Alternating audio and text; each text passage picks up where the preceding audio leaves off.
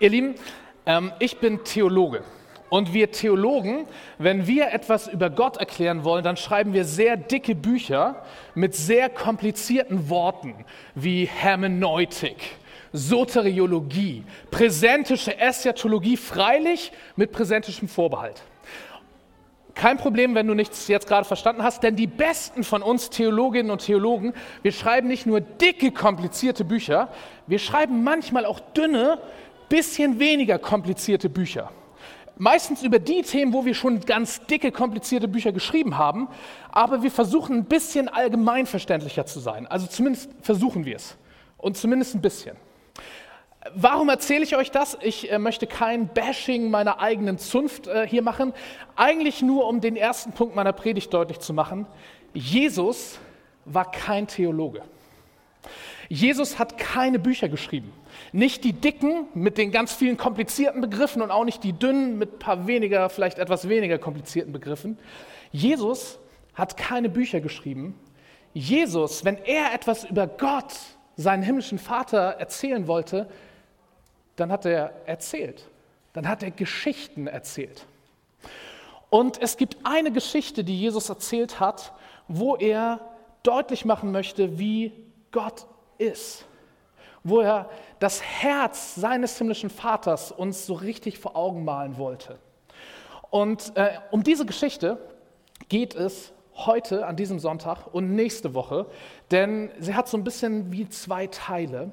Und diese Geschichte ist festgehalten im Lukasevangelium, also einem der Berichte über das Leben von Jesus, im Lukasevangelium Kapitel 15. Ähm, und wir hören jetzt gleich die erste Hälfte. Und es geht in dieser Geschichte um zwei Söhne, in dem Teil, den wir hören, geht es um den jüngeren Sohn, aber eigentlich geht es vor allem auch um ihren Vater. Es geht um zwei Söhne und um ihren wundervollen Vater. Und es kann sein, dass du denkst, boah, die Geschichte, die kenne ich. Und die habe ich nicht erst ein oder zwei oder dreimal gehört, sondern schon ein oder zwei oder dreihundert Mal. Es kann sein, dass du sie jetzt das erste Mal hörst. Völlig egal. Ich möchte dich einladen, die Geschichte nochmal neu zu hören. Und wenn du sie schon in- und auswendig zu kennen glaubst, sie mit ganz neuen Ohren zu hören. Und ich möchte dich einladen, ähm, sie mit einer Frage zu hören. Ich gebe dir eine Hörfrage mit. Und die Frage ist, in dieser Geschichte gleich, ne, da geht es um einen Vater und um zwei Söhne, an welcher Stelle oder an welchen Stellen in dieser Geschichte handelt der Vater deiner Meinung nach überraschend? Wo überrascht dich das, was der Vater in dieser Geschichte tut. Eine Geschichte, die Jesus erzählt hat, um uns zu zeigen, wie Gott ist. Heute hören wir den ersten Teil, und zwar jetzt. Jesus erzählt folgende Geschichte. Ein Mann hatte zwei Söhne. Der Jüngere sagte zu ihm, Vater, gib mir den Anteil am Erbe, der mir zusteht. Da teilte der Vater das Vermögen unter die beiden auf. Wenige Tage später hatte der jüngere Sohn seinen ganzen Anteil verkauft und zog mit dem Erlös in ein fernes Land. Dort lebte er in Saus und Braus und brachte sein Vermögen durch. Als er alles aufgebraucht hatte, wurde jenes Land von einer großen Hungersnot heimgesucht. Da geriet er in Schwierigkeiten. In seiner Not wandte er sich an einen Bürger des Landes, und dieser schickte ihn zum Schweinehüten auf seine Felder. Er wäre froh gewesen, wenn er seinen Hunger mit den Schoten, die die Schweine fraßen, hätte stillen dürfen. Doch selbst davon wollte ihm keiner etwas geben. Jetzt kam er zur Besinnung. Er sagte sich, wie viele Tagelöhner hat mein Vater? Und alle haben mehr als genug zu essen. Da ich dagegen komme hier vor Hunger, vor Hunger um. Ich will mich aufmachen, zu meinem Vater gehen und zu ihm sagen, Vater, ich habe gegen dich und gegen den Himmel gesündigt. Ich bin es nicht mehr wert, dein Sohn genannt zu werden mache mich zu einem deiner Tagelöhner. Und so machte er sich auf den Weg zu seinem Vater. Dieser sah ihn schon von weitem kommen, Voller Mitleid lief er ihm entgegen, fiel ihm um den Hals und küsste ihn. Vater, sagte der Sohn zu ihm, ich habe gegen den Himmel und gegen dich gesündigt. Ich bin es nicht mehr wert, dein Sohn genannt zu werden. Doch der Vater befahl seinen Dienern, schnell holt das beste Gewand und zieht es ihm an, steckt ihm einen Ring an den Finger und bringt ein paar Sandalen. Holt das Mastkalb und schlachtet es. Wir wollen ein Fest feiern und fröhlich sein. Denn mein Sohn war tot und nun lebt er wieder. Er war verloren und nun ist er wiedergefunden. Und sie begannen zu feiern. An wie vielen Stellen findest du, dass der Vater überraschend gehandelt hat? Also die, die Storyline ist, es beginnt damit, dass der jüngere Sohn sagt, hey Dad, ich kriege doch später mal die Hälfte von allem, was du hast, hätte ich jetzt schon gerne. Und der Vater teilt seinen Besitz auf. Der Sohn geht weg, es zieht die Zeit ins Land, der verprasst alles Geld und kommt am Tiefpunkt seines Lebens zur Besinnung, kommt zurück und der Vater läuft ihm schon entgegen. Und der Sohn will eigentlich nur noch als Knecht, als Sklave, als Arbeiter aufgenommen werden. Er glaubt, dass er nicht mehr wert ist, ein Sohn seines Vaters zu sein. Aber der Vater gibt ihm eine Reihe von Zeichen, dass er Sohn ist. Der Ring zum Beispiel und das Gewand. Und feiert ein Fest, weil er sagt, hey, mein Sohn war tot und jetzt lebt er wieder. Und das ist die Storyline. Und die Predigt wird ein bisschen interaktiv jetzt, keine Sorge. Ähm, ich möchte euch bitten, einmal die Anzahl der Stellen mit Fingern hochzuzeigen, was ihr denkt, an wie vielen Stellen der Vater überraschend, also für euch empfunden, überraschend reagiert. Also das hier wäre an keiner Stelle, voll voraussehbar. Und zwar nicht, weil ich die Geschichte kenne, sondern weil Vater so ist. An einer Stelle, an zwei Stellen, an drei Stellen, an vier Stellen, an fünf Stellen. Wenn du mehr als zwei Hände brauchst, nimm welche von deinem Sitznachbarn.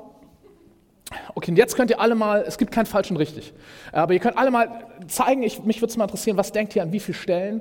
Da kommen schon die ersten mutigen Hände nach oben, es kommen noch mehr. Ja, ich sehe viel zwei, ich sehe viel drei, ich sehe eine fünf dazwischen, eine eins. Okay, ja, ich habe gerade nicht mitgemacht, ähm, aber ich will euch sagen, was, wie ich das empfinde. Ähm, mir ist diese Geschichte, die ich schon lange kenne, in den letzten Wochen nochmal neu bewusst geworden oder, oder hat sich mir irgendwie neu aufgeschlossen. Und, und ich empfinde es im Moment so, dass der Vater von vorne bis hinten überraschend reagiert. Eigentlich immer. Also wir, wir, können uns mal, oh, wir haben hier zwei schöne Bilder von den Söhnen. Das linke ist der jüngere Sohn, den können wir uns nochmal noch mal größer anschauen. Ähm, das hat Hannah aus unserer Gemeinde, Hannah Rothe, gemalt, ganz großartig. Der sah bestimmt genauso aus, der jüngere Sohn, bin ich mir ganz sicher. Und wenn ihr ins Gesicht guckt, da seht ihr, wie dreist der ist, oder? Ich finde, man sieht das voll, der ist rotzfrech. Was für eine rotzfreche Frage ist das denn bitte? Also jetzt, jetzt nicht mit melden, aber wer von euch würde sich trauen, seinem Vater zu sagen, du, ich erb doch eh mal so und so viel, hätte ich heute gern schon. Uh, das ist wirklich, wirklich rotzfrech. Und was macht der Vater? Er sagt ja. Das überrascht mich. Also mich überrascht die Dreistigkeit des jüngeren Sohnes, aber noch viel mehr überrascht mich, dass der Vater in dieser Geschichte sagt ja. Und ich glaube, damals, als Jesus das erzählt hat, vor 2000 Jahren, hat das alle, die das damals gehört haben, auch überrascht. Weil das war nicht das Bild von einem Vater, heute nicht, aber damals noch mal viel, viel, viel, viel weniger. Wie dreist. Und der Vater sagt, ja, boom. Das ist, finde ich, super überraschend. Und der Sohn, der ist nicht nur, man sieht es im Gesicht, nicht nur ein bisschen dreist, der ist auch super naiv, ein bisschen dumm, zieht in die weite Welt und glaubt, dass er Freunde hat, aber merkt, nee, die sind alle nur mit seinem Geld befreundet. Denn als er irgendwann kein Geld mehr hat, sind die ganzen Freunde weg. Und ich glaube, der hat in der weiten Welt da draußen alles gemacht, was er zu Hause nicht durfte. Kann man vielleicht ein bisschen verstehen. Vielleicht hattest du auch mal so eine Phase in deinem Leben. Vielleicht ist das gerade die Phase in deinem Leben. Vielleicht ist es aus der Familie, wo du kommst, ist es undenkbar, dass du in einem Gottesdienst sitzt und du bist jetzt gerade voll rebellisch, dass du hier bist. Ähm, er macht das. Er hat von zu Hause wahrscheinlich recht gute Werte mitbekommen und er lebt mal so komplett anders, bis das Geld weg ist. Und dann ist diese Szene, wo er Schweine hütet. Es ist eine Hungersnot im Land. Und er würde gerne, er würde sogar dieses Schweinefutter essen wollen. Schweine sind für ihn, das ist, das ist eine jüdische Geschichte, ähm, für, für, ihn das, das widerwärtig ekligste, was es irgendwie geben kann. Das, ich möchte euch Vergleich ersparen, aber es ist wirklich was ganz ekliges und er würde es gerne, gerne essen, weil er so einen Hunger hat. Und er denkt sich, bei meinem Vater zu Hause, wo ich weggelaufen bin, da geht es ja den Knechten, den Angestellten, den Dienern, den Sklaven besser als mir jetzt. Ich habe es verspielt. Ich weiß nicht, ob man es in der Predigt sagen darf, aber ich, ich mache es mal. Er denkt in dem Moment, ich habe verkackt. Für immer. Ich bin nicht mehr wert, Sohn meines Vaters zu sein. Ich kann ihm eigentlich nicht unter die Augen treten. Und es ist fast schon ein bisschen dreist, dass er es sich vornimmt, trotzdem zu tun. Aber mit einer ganz anderen Haltung. Mit einer Haltung der Reue. Mit dieser Haltung, hey, ich, ich habe verspielt. Ich bin es nicht mehr wert. Es ist, ist un, unveränderlich. Ich werde meinen Vater fragen, ob er mich als Knecht aufnimmt. Vielleicht werde ich ihm nie unter die Augen treten dürfen. Vielleicht muss ich hart arbeiten, so hart wie ich noch nie gearbeitet habe. Aber ich werde hoffentlich zumindest etwas zu essen haben, zu trinken haben und ein Dach über dem Kopf. Vielleicht ist mein Vater ja so, so gnädig. Und er macht sich auf den Heimweg und er übt diese Rede immer und immer wieder. Aber bevor er beim Haus ankommt, rennt ihm der Vater entgegen. Was sagt uns das? Entweder ist es der größte Zufall überhaupt, dass in dem Moment ganz zufällig der Vater sieht, oh, da kommt ja ein lumpiger Typ, das ist doch mein Sohn, und er rennt raus. Nein, so wird es nicht gewesen sein. Der Vater wird vor seinem Haus immer wieder Ausschau gehalten haben. Er wird, vielleicht waren es Jahre, die der Sohn weg war, er wird immer wieder in die Ferne geblickt haben, in der Hoffnung, dass sein Sohn zurückkommt. Und das überrascht mich. Es überrascht mich, wie der Vater da reagiert. Er rennt ihm entgegen, als er, sieht, als er ihn sieht, und nimmt ihn wieder als Sohn auf. Es ist kein Wort des Tates, nicht ein einziges Wort. Jetzt kannst du sagen, er war auch nicht nötig, der war ja schon reumütig. Es ist kein Anzeichen von einer Bestrafung oder irgendwie einer logischen Konsequenz, also Bestrafung in Milde oder sowas. Nichts, kein Tadel, keine Bestrafung, reine Freude, ein Fest. Jesus erzählt diese Geschichte, weil er uns erzählen möchte, wie Gott sein himmlischer Vater ist. Und zwar für dich und für mich. Er will uns etwas über das Herz des Vaters zeigen. Und es ist ganz deutlich, dass es ein Herz voller Liebe für dich und für mich. Ein Herz voller Liebe des Vaters für seine Söhne. Und wenn ich mir das in Erinnerung rufe, es geht um Gottes Liebe, finde ich noch was anderes überraschend. Nämlich diese Zwischenzeit, wo der Vater auf der Veranda wartet und schaut. Da stelle ich mir die Frage, warum geht er seinem Sohn nicht hinterher? Na, also der Sohn geht mit seinem Geld, was er sich irgendwie dreist erbeten hat, in die weite Welt raus und feiert Partys mit allen möglichen. Warum taucht der Vater nicht auf und ermahnt ihn und holt ihn zurück und bittet ihn, umzukehren? Das finde ich auch überraschend. Ich finde diesen Vater von vorne bis hinten, das wird nächste Woche mit dem zweiten Teil, wo es um älteren Sohn geht, noch, noch so weitergehen. Ich finde ihn überraschend. Ich habe eben schon gesagt, Jesus erzählt diese Geschichte, damit wir das Vaterherz Gottes kennenlernen, das voller Liebe ist für dich und für mich. Das ist ganz, ganz deutlich, dass der Vater seinen Sohn liebt. Und jetzt zweite interaktive Frage. Was denkst du, es gibt wieder keinen falsch und richtig, wo, wo siehst du diese Liebe des Vaters am stärksten? Möglichkeit Nummer eins, wo der Vater seinem Sohn auf diese dreiste Frage das Geld gibt. Ist das für dich der größte Ausdruck der Liebe des Vaters, dass er das Geld gibt? Oder Möglichkeit Nummer zwei, in dem Moment, wo er den Sohn davonziehen lässt und ihn nicht aufhält?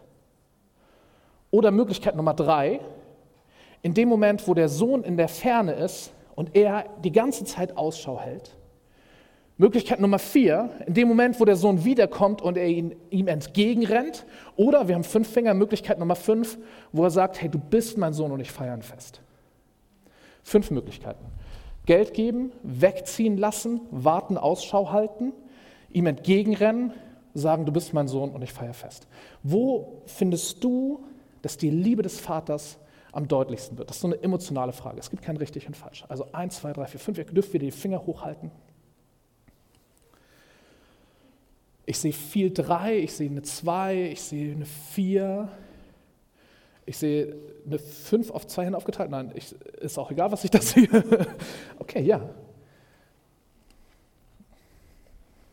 Ich glaube, das ist eine Gefühlsfrage, wo die Liebe am deutlichsten für uns gerade sichtbar wird oder, oder fühlbar wird.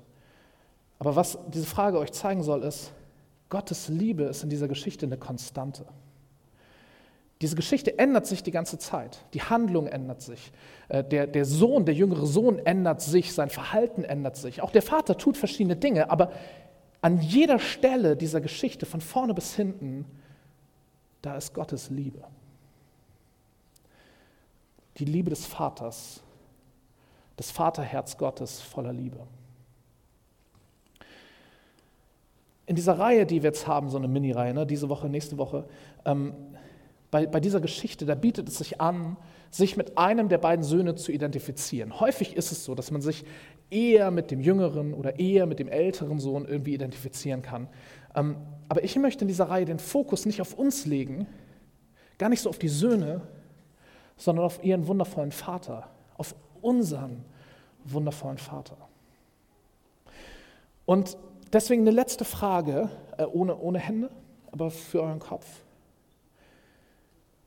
Warum handelt in dieser Geschichte, die Jesus erzählt, um uns zu zeigen, wie Gott ist, warum handelt in dieser Geschichte der Vater so, wie er handelt? Das kommt aus seiner Liebe heraus, aber, aber was will er bezwecken? Was ist sein Ziel? Was ist das Warum, das Wozu von all seinem Verhalten?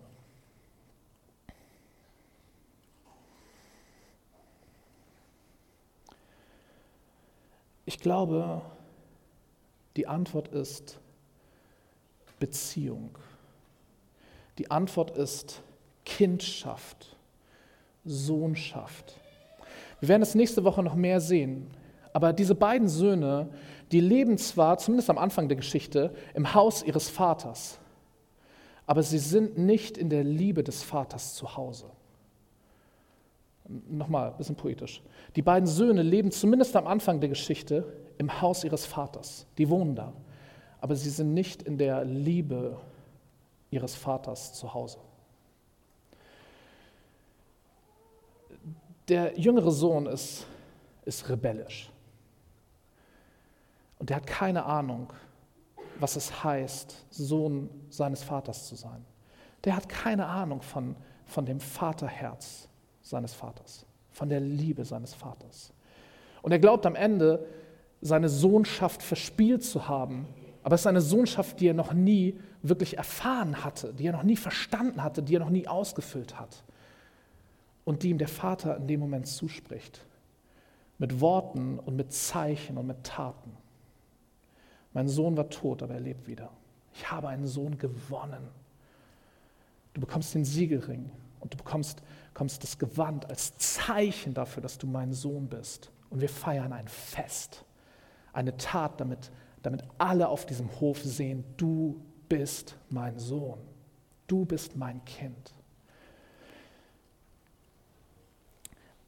Was der Vater in dieser Geschichte möchte, ist, dass sein jüngerer Sohn, dasselbe gilt auch nächste Woche für den Älteren, dass sein jüngerer Sohn versteht, dass er sein Kind ist, sein Sohn ist.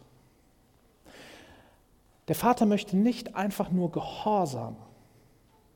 Wenn der Vater Gehorsam wollen würde, müsste er an jeder Stelle dieser Geschichte genau entgegengesetzt handeln. Wenn es ein Vater wäre, der Zucht und Ordnung möchte,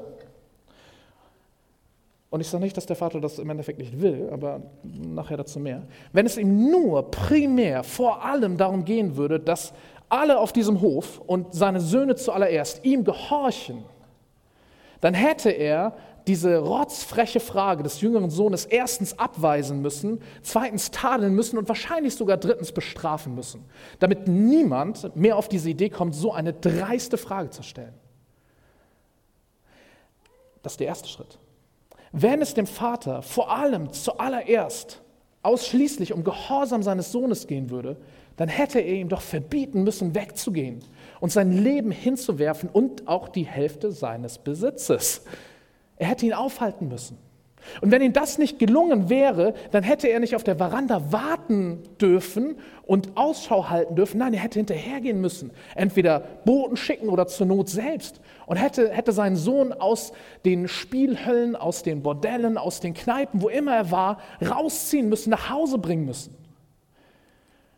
Und wenn der Sohn selbst auf die Idee gekommen wäre, nach Hause zu kommen, wenn es um Gehorsam gehen würde, der Vater hätte doch niemals ihm entgegenlaufen dürfen, ihn in die Arme schließen dürfen. Nee, der Junge hätte mal selbst kommen sollen und hätte seinen Spruch mal gut vortragen sollen. Denn der hat recht. Es ist nicht wert, mein Sohn zu sein. Und das soll er jetzt mal schön spüren. Und dann gibt es keinen Zuspruch der Sohnschaft. Dann gibt es keine Zeichen der Sohnschaft und keine Feier der Sohnschaft. Nein, dann gibt es Konsequenz, Bestrafung. Dann ist Gnade, ja, du darfst dir als Knecht leben, aber tritt mir nicht unter die Augen. Du bist nicht mehr mein Sohn, mein Sohn ist tot. Das würde ihn Gehorsam lehren. Dem Vater geht es nicht um reinen Gehorsam seines Sohnes. Es geht ihm nicht um Gehorsam aus, aus, aus Furcht, aus Angst, aus Disziplin, aus Autorität, der Vater ist die Autorität. In, in dem Setting damals, wo Jesus das erzählt, ist das allen, allen Hörerinnen und Hörern klar.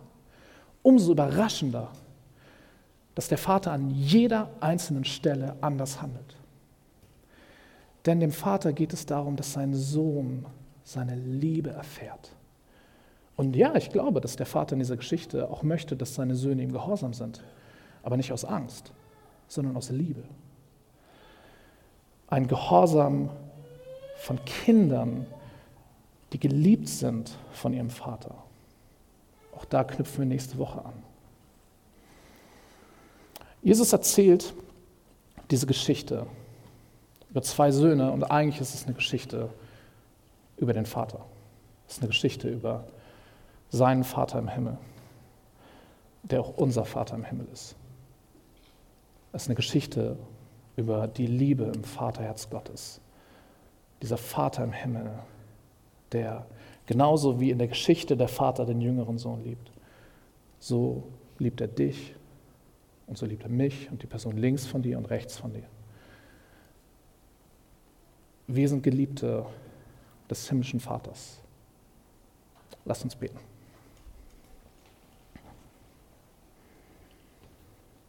Gott, ich danke dir für deine Liebe. Und ich möchte dich bitten, dass du, dass du unsere Herzen, unsere Ohren, unsere Augen, unser ganzes Leben aufschließt für diese Erkenntnis deiner Liebe, wie sehr du uns liebst. Und dass uns das, das verändert, dass uns das heil macht, dass uns das zurechtbringt, wo wir auf falschen Wegen sind. Lass uns deine Liebe mehr und mehr verstehen, mehr und mehr erleben. Und lass uns sehen, was deine Liebe in unserem Leben bewirkt und durch unser Leben im Leben anderer. Danke, dass du so sehr liebst. Wir loben und preisen dich, weil du gut bist, weil du es gut mit uns meinst und gut mit uns machst. Danke, Vater. Amen.